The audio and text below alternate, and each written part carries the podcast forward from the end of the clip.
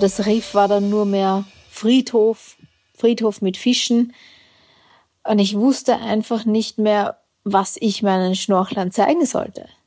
Es gab wohl die Fische, aber die Riffe wurden immer grauer, immer lebloser und man hat gemerkt, dass dann nur mehr ganz, ganz wenige hitzeresistente Korallen übrig geblieben sind. Hm. Also stellt euch vor, ihr seid an einem absolut paradiesischen Ort zu Hause, aber ihr wisst nicht, ob es diesen Ort in ein paar Jahren überhaupt noch gibt. Ja?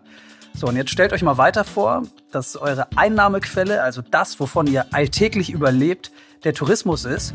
Und gleichzeitig ist es aber ironischerweise auch der Tourismus, der euer Zuhause womöglich langfristig kaputt machen könnte. Tja, da ist guter Rat teuer, das ist keine einfache Situation. Und damit willkommen auf den Malediven und willkommen zu einer neuen Folge von Explore, dem National Geographic Podcast. Hier ist Max Dietrich. Und Inka Kiewit, hallo. Hi, schön, dass ihr dabei seid. Jetzt und in der nächsten Folge, da reden wir über diese sehr spannende Region, wie ich finde, die viele vielleicht nur aus dem Urlaubskatalog oder eventuell auch den sozialen Netzwerken kennen. Die Malediven, die sind auf jeden Fall ein sehr paradiesischer Inselstaat, der sich in den nächsten Jahren ziemlich großen Herausforderungen stellen muss. Vor allem aber dem steigenden Meeresspiegel. Aber es gibt auch gute Nachrichten aus dem Paradies, nämlich Menschen, die sich all dem entgegenstellen, sich einem autoritären Regime widersetzt haben und die Schätze, die Naturschätze der Region bewahren wollen. Und bei den Menschen, die da vor Ort sind, haben wir uns umgehört. Aber der Reihe nach. Genau, hinter den Kulissen vom Urlaubsparadies. Die Malediven. Land und Leute. Heute unser Thema bei Explore. Okay, verorten wir uns erstmal.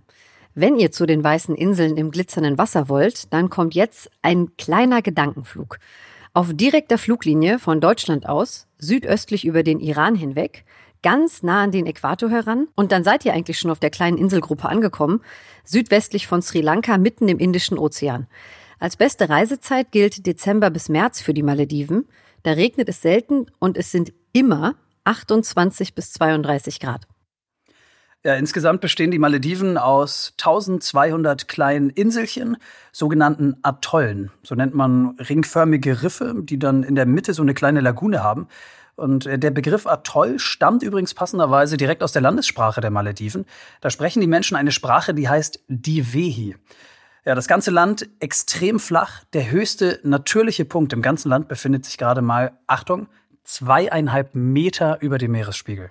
Da gibt es auch dieses Video, in dem unser Kollege Andrew Evans, hier der National Geographic Autor und Explorer, diesen Punkt vor einigen Jahren erklommen hat. Ja, das ist ganz lustig geworden, dieses eher kurze Video. Ja, klingt nach einer nicht so extrem äh, anspruchsvollen Wanderung. Richtig, wie gesagt, ziemlich kurz.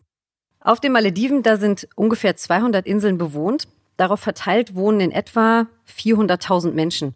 Und damit haben die Malediven ungefähr so viele Einwohner wie Duisburg.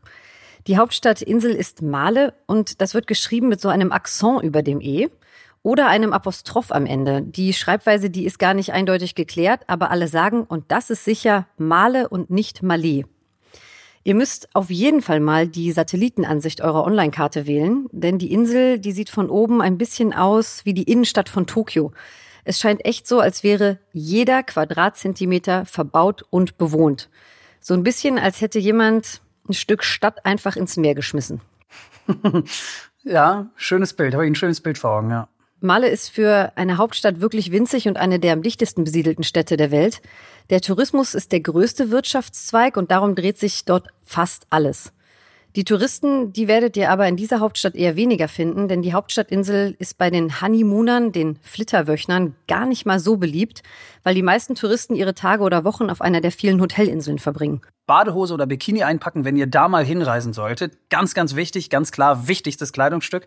Aber bitte nicht versuchen, Alkohol mit ins Land zu bringen. Vor allem, wenn ihr in einem Gästehaus auf einer der einheimischen Inseln seid. Staat und Religion sind nicht getrennt auf den Malediven. Im Gegenteil, der Islam ist Staatsreligion. Das heißt im Umkehrschluss, maledivische Bürger müssen Muslime sein. Und eine der Grundlagen des Rechtssystems ist immer noch die Scharia und deshalb ist eben Alkohol unter den Einheimischen auch immer noch verboten. Auf den meisten Hotelinseln ist das aber kein Problem. Ja, und die Scharia ist auch der Grund, weshalb Plattformen wie zum Beispiel Gay Traveling homosexuellen Paaren eher abraten, da mal Urlaub zu machen, Weil im Gay Travel Index, da landet das Land auf den hinteren Plätzen, aktuell nur Rang 159 von 197. Homosexualität auf den Malediven laut des Human Rights Watch Jahresberichts von letztem Jahr von 2018 illegal. Und äh, im schlimmsten Fall drohen euch bis zu acht Jahre Gefängnis und 100 Hiebe mit Stock oder Peitsche. Tja, wie sieht's politisch aus? In den letzten Jahren hat die einheimische Bevölkerung unter dem Präsidenten Abdullah Yamin gelebt. Der hat autoritär regiert und dabei wurden laut Amnesty International und Human Rights Watch fundamentale Rechte eingeschränkt. Da ging es konkret darum, dass zum Beispiel Journalisten und Oppositionelle mundtot gemacht oder im schlimmsten Fall sogar ermordet wurden. Demonstranten wurden gewaltsam angegangen und die Todesstrafe wieder eingeführt. Im Moment entspannt sich die Lage, denn Ende 2018 ist der liberalere Ibrahim Suli demokratisch ins Amt gewählt worden. Der wird unterstützt vom ehemaligen Präsidenten Mohamed Nasheed, der auch der Green President genannt wurde. Eine extrem bedeutende Figur in der maledivischen Politik der letzten zehn Jahre. Und Mohamed Nasheed, der hat weltweit spektakulär auf die Malediven aufmerksam gemacht. Vielleicht erinnert ihr euch. Und genau deshalb reden wir heute auch ein bisschen länger über ihn. Mehr dazu jetzt bei Explore, die Malediven, Land und Leute. Also, Mohamed Nasheed war von 2008 bis 2012 der erste frei gewählte Präsident der Malediven und das jemals. Er ist damals wegen eines Putschversuches zurückgetreten und wurde dann auch noch inhaftiert von seinem Nachfolger wegen seines liberaleren Kurses und sehr fadenscheiniger Terrorismusvorwürfe. Amnesty International hat das Gerichtsverfahren gegen Mohamed Nasheed zu der Zeit scharf verurteilt. Die letzten Jahre, die hat Mohamed Nasheed bis zu seiner Rückkehr auf die Malediven im Exil verbracht. Er wurde bekannt als der grüne Präsident, weil er sich so stark für den Umweltschutz eingesetzt hat. Er war in diesen ganzen Themen auch relativ affin, weil er eh ausgebildeter Meereswissenschaftler ist und er hat sich damals gefragt, hm, wie mache ich die Welt darauf aufmerksam, dass die Malediven aufgrund des Klimawandels wohl eines Tages im Meer versinken werden? Ja, und er hat sich dann überlegt, eine wirklich spektakuläre Aktion durchzuführen. Das war vor ungefähr zehn Jahren. Und er hat damals eine komplette Kabinettssitzung mit seinen Kabinettsmitgliedern auf dem Meeresgrund abgehalten. Vielleicht habt ihr die Bilder damals auch gesehen. Das ging wirklich um die ganze Welt. Die hatten Taucheranzüge an und saßen an Tischen mit so wasserfesten Dokumenten und alle dann da auf dem Meeresboden. Und äh, viele seiner Kabinettsmitglieder, die konnten gar nicht richtig tauchen, aber haben das dann irgendwie durchgezogen mhm. und äh, durften sich kaum unter Wasser bewegen, damit kein Sand aufgewirbelt wird, der dann die guten Bilder zerstört. Aber am Ende ist alles gut gegangen und die ganze Nummer hat ordentlich Wellen geschlagen, im wahrsten Sinne tatsächlich. Ich erinnere mich auch an die ganz vielen Taucher, die da am Meeresgrund sich gegenüber saßen. Die hatten sogar ähm, Namensschilder zu ihren Sitzplätzen. Ne? Und äh, ich erinnere mich, dass sie sich mit Handzeichen hier dieses äh, Okay Unterwasserzeichen, da haben sie sich drüber verständigt. Muss ja eine lebhafte Diskussion gewesen sein. Ja, ja. Das, das Immer ich, Daumen hoch und Zeigefinger auf Daumen. Ja. Und dann so mit der Hand wackeln für hm. ja. Mohamed Nasheed hat damals sogar über einen ziemlich rigorosen Notfallplan nachgedacht, um seine Bevölkerung in Sicherheit zu bringen vor dem bevorstehenden Klimawandel. So hat er das gesehen. Er wollte Land in Indien, Sri Lanka oder Australien kaufen. 2009 hat er dann auf der Weltklimakonferenz der COP15 in Kopenhagen in seiner Abschlussrede deutlich gemacht, dass er seine Enkelkinder noch auf den Malediven erleben möchte. Wenn die Welt allerdings weiter Business as usual betreiben würde, dann wäre das nicht mehr möglich. Und letztes Jahr 2018 auf der Weltklimakonferenz in Katowice hat er noch einmal ausdrücklich darauf hingewiesen, dass sein Land, seine Nation kurz vor dem Untergang stehe. For some of us on the front line of climate change, we face extinction. Extinction not just of our coral reefs, our ecosystems, but of our entire homelands. We are not happy and prepared to allow this to happen. We are therefore rebelling against extinction. Ja, Klimawandel ist das eine, aber rebelliert haben die Menschen auf den Malediven auch gegen das autoritäre Regime und eine neue Regierung gewählt. Habt ihr vorhin schon gehört, Ibrahim Soli, der ist jetzt also der neue Präsident des Landes und wird vom ehemaligen Green President Mohamed Nasheed ausdrücklich unterstützt. Ja, und kurz nach Nasheeds Rückkehr, da gab es eine richtige Aufbruchsstimmung im Land. Und seine Partei ist dann Ende 2018 sogar zur neuen Regierungspartei gewählt worden. Also wirklich ein unglaubliches Comeback von Nasheed, der dann oft auch als Barack Obama der Malediven bezeichnet wurde. Und aktuell ist er auch immer noch für die maledivische Regierung tätig. Er ist momentan der Sprecher des Parlaments und äh, seine politischen Schwerpunkte immer noch Klimawandel, nachhaltiger Tourismus und Umweltschutz.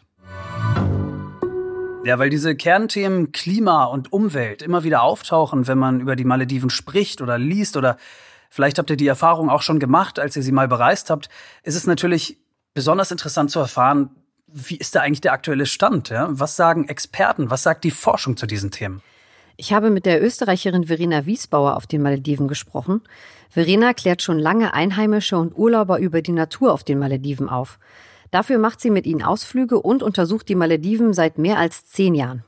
Sag doch mal ganz kurz, was du eigentlich genau auf den Malediven machst, damit wir uns ein Bild davon machen können.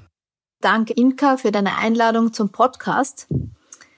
Ja, ganz kurz zu mir. Ich habe ähm, an der Uni Wien Zoologie mit Schwerpunkt Meeresbiologie studiert und war dann bereits im letzten Studienjahr schon auf den Malediven und habe mich mit dem Aufbau eines künstlichen Riffes und einer Korallenzucht beschäftigt und ich war dann relativ lange in Hotels und habe mit Touristen gearbeitet, habe viele geführte Schnorcheltouren mit ihnen unternommen und Vorträge über Riffbiologie gegeben, habe auch mit den Gästen Korallen transplantiert, einfach um ihnen das Thema Korallenriff näher bringen zu können.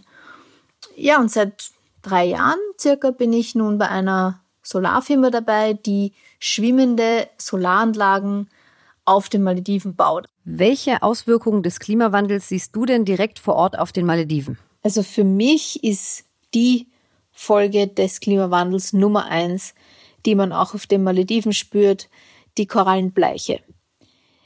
In Kurzfassung, nur um das zu erklären, es ist so, dass die Meerwassertemperatur an der Oberfläche durch den Klimawandel steigt.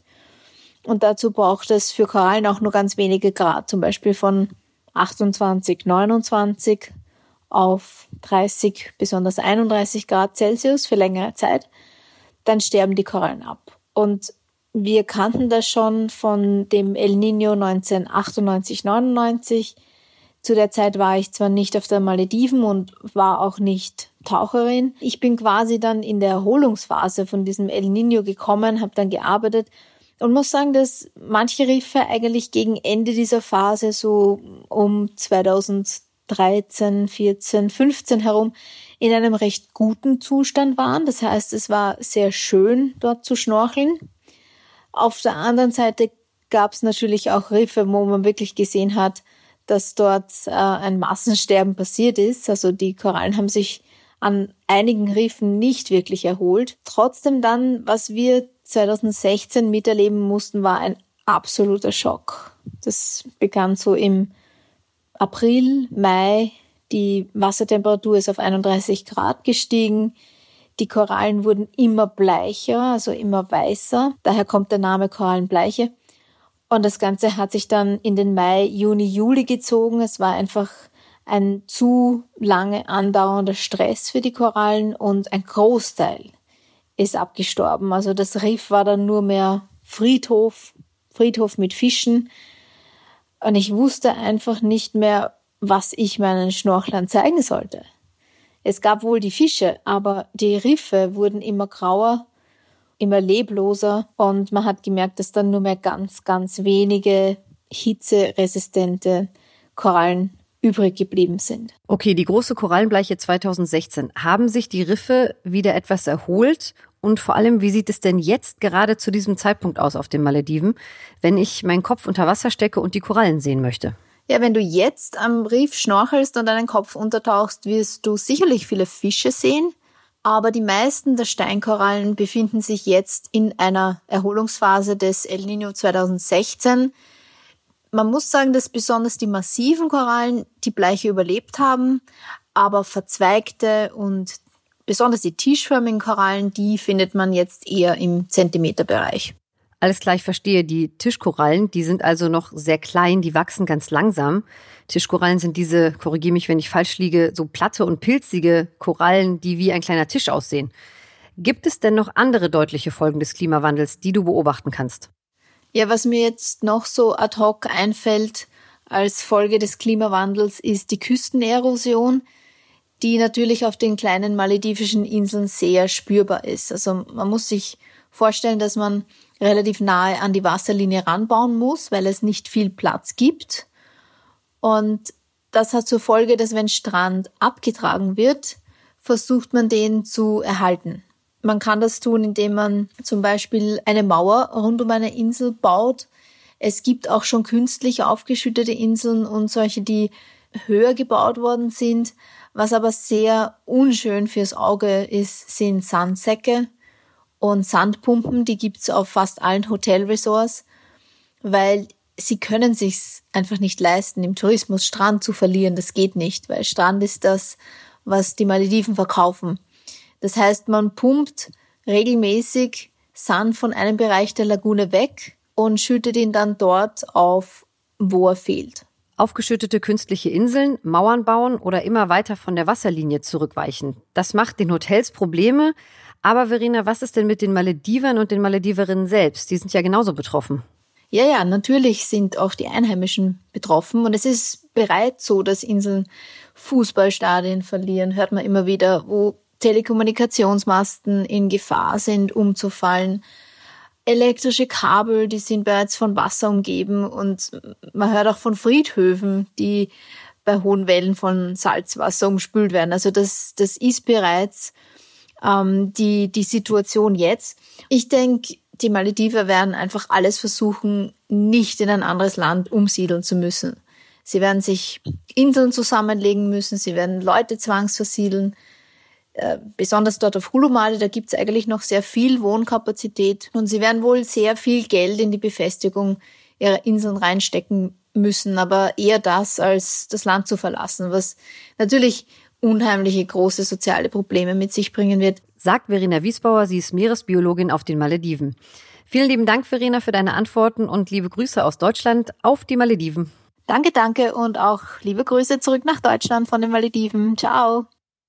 Das ist ein Trend, den wir momentan in vielen Regionen auf der Erde beobachten.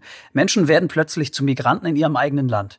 Und genauso geht's auch der maledivischen Bloggerin Muna Mohammed. Sie fordert deshalb zum Beispiel, dass nicht alle unbewohnten Inseln einfach dem Tourismus überlassen werden, sondern auch Einheimische von der Schönheit profitieren. Sie schreibt konkret, stoppt die Zerstörung der Meeresflora und Fauna, stoppt die Vernichtung unserer Nahrungsgrundlage. Und unter dem neuen Präsidenten Ibrahim Soli soll sich nun einiges zugunsten der Malediver und Malediverinnen ändern.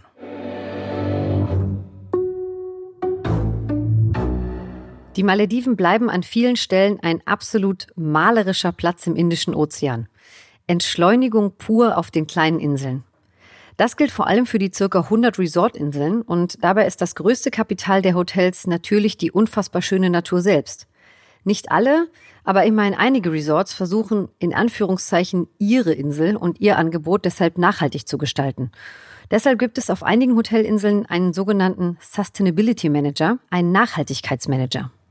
Und mit der Nachhaltigkeitsmanagerin Megan O'Byrne vom Hotel Six Senses im Lamu-Atoll, das liegt auf so einer kleineren, südlicheren Insel, haben wir gesprochen und ähm, sie hat uns verraten, was sie eigentlich genau macht.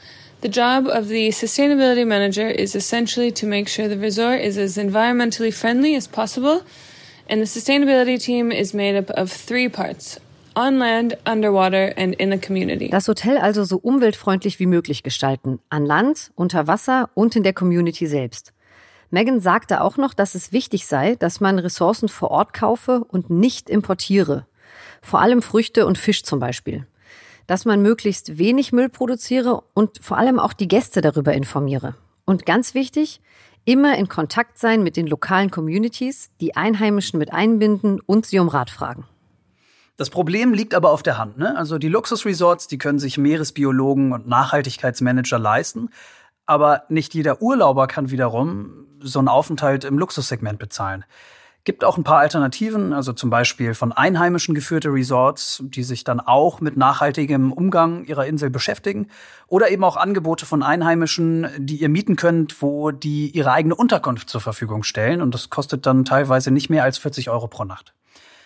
Martijn van Well ist die Chefin von Nachhaltigkeitsmanagerin Megan, von der wir gerade gehört haben, und auch dem Hotel, in dem die beiden arbeiten. Und Martijn sagt, dass einfach eine gute Recherche sehr, sehr wichtig ist. Also sich gut zu informieren, bevor man losfährt. Völlig egal, welche Preisklasse das dann letztendlich ist, die ihr bucht. My recommendation would be that when we visit the Maldives, you as a consumer can choose to stay at a resort that is operating as sustain sustainably as possible. We can all do our research and ask questions before booking a vacation. Ne? Also sie empfiehlt einfach mal zu schauen, ob sich das jeweilige Hotel für Nachhaltigkeit engagiert, inwiefern es vielleicht die Einheimischen mit einbindet, woher es seine Ressourcen bekommt und so weiter. Und ähm, sie sagt auch im Zweifelsfall einfach da mal anrufen vorher, einfach mal nachfragen. Sie ist nämlich ganz fest überzeugt, je mehr Leute das machen, desto besser werden die Hotelbedingungen eines Tages sein. If all of us choose responsible businesses, it, it soon will become the norm and anyone not following uh, the sustainable trend, anyone not operating sustainably will be left behind in the market. And that will ultimately make a change uh, in the long run. I think people will then opt, if it's good for business to operate sustainably, they will opt to start operating sustainably. Bei Martine und Megan läuft es deshalb so, dass sie ihren Gästen vor der Anreise eine E-Mail schicken mit Tipps, was sie mitbringen und was sie lieber zu Hause lassen können. Max, hast du schon mal Batterien aus dem Urlaub mit zurückgenommen? Also nicht deine eigenen, sondern einen Sack voller fremder alter Batterien? äh, ich würde jetzt gern sagen ja, aber nee, habe ich nicht. Wieso? Wieso fragst du? Ich nämlich auch nicht. Dann lass lieber dafür Platz im Koffer beim nächsten Mal, wenn du ganz eventuell auf die Malediven fliegen solltest. Denn damit tust du diesem Inselstaat einen ganz schön großen Gefallen. Das Müllsystem hier bei uns sei einfach wesentlich besser, sagen Megan und Martine. Gerne aber einpacken Shampoo, das keine Mikroplastikpartikel enthält und Sonnencreme, die dem Riff nicht schadet. Falls ihr Lust habt, die Malediven mal zu besuchen, Martine ist da eine echte Expertin und sie empfiehlt, dass nicht nur die Riffe sehenswert sind, wofür die Malediven ja auch bekannt sind, sondern eben auch die Dschungelareale auf den Inseln zum Beispiel, die Mangrovenwälder hat sie noch aufgezählt, die Seegraswiesen. Ja, und natürlich freuen sich auch die Einheimischen, wenn Urlauber mal auf sie zukommen. The Maldivian people are are wonderful people, warm, caring. As a guest, visiting a local island and learning about the local culture is a wonderful experience. And ask your resort if they do excursions to other ecosystems other than just coral reefs. The Maldives really is so much more than the white sandy beaches and turquoise beautiful waters that you see in travel brochures. Diese Ambitionen in allen Ehren, aber klar ist, auch die Hotels sind zu einem gewissen Grad natürlich auch selbst Teil des Problems, indem sie oft mehr in die Natur eingreifen, als sie vielleicht sollten. I think it's no secret that tourism in the Maldives is booming. Therefore, if done unsustainably, construction and thus by extension tourism could be destructive and detrimental to the country's fragile natural environment. Land reclamation for construction of man-made resort islands can do serious damage to reef and wetlands uh, in the Maldives and elsewhere. Also ihr merkt, da tut sich irgendwie eine richtige Zwickmühle auf. Ne? Die atemberaubende Natur, die ist das größte Kapital der Malediven und somit auch der Hotels und der Bevölkerung. Aber einerseits müssen sie die Natur bewahren, um weiter Besucher anzulocken. Und andererseits müssen sie dem steigenden Ozean ja auch irgendwie noch genügend Land abtrotzen, um wirtschaftlich und privat zu überleben. Keine einfache Sache. Und über allem schwebt immer diese große und gewichtige Frage, gehen die Malediven vielleicht eines Tages unter oder nicht? Wir haben mit Experten darüber gesprochen, unter anderem auch mit der Meeresbiologin Dr. Frauke Bagusche. Und äh, auf die Frage antwortet sie so. Wenn es so weitergeht wie jetzt, leider ja. Da werden Malediven und andere Länder, die ähm, so flach sind, überschwemmt. Ich hoffe natürlich, dass es so weit nicht kommen muss und dass die Menschheit jetzt aufwacht und jetzt etwas gegen den Klimawandel unternimmt. Denn die Malediven sind einfach viel zu schön und ein Schatz der Natur, um einfach von dieser Erde zu verschwinden. Das so für euch als kleiner Vorgeschmack. Mit Frauke haben wir ein total spannendes Interview geführt und das hört ihr in der nächsten Folge bei Explore. Hinter den Kulissen vom Urlaubsparadies, die Malediven, Land und Leute.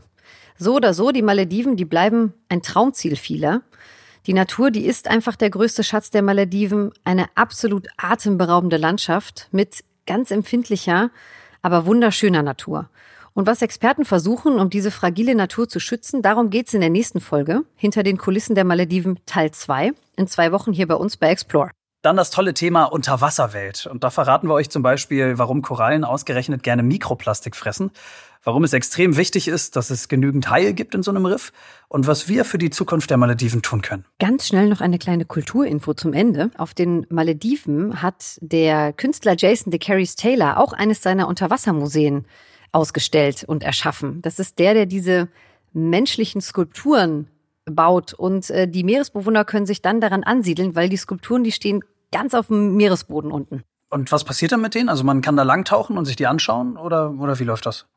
Genau, also die Idee ist ein bisschen, dass das Meer dann daran arbeitet, also weiterhin daran arbeitet unter Wasser. Okay, das heißt, er fängt diese Ausstellung an und das, das Meer macht sie weiter quasi, indem, weiß ich nicht, diese Figuren bewachsen mit Korallen, mit Schwämmen und irgendwie besiedelt werden von Meeresbewohnern.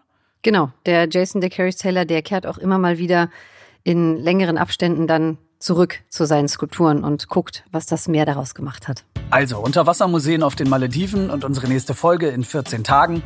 Wenn ihr Fragen oder Feedback oder vielleicht Anregungen habt, dann freuen wir uns, wenn ihr uns das wissen lasst. Mailt uns das gerne und zwar an explore.podcast.netgeo.com. Also würden wir uns freuen und dann hören wir uns in zwei Wochen. Bis dahin, ciao. Genau, wir hören uns. Ciao.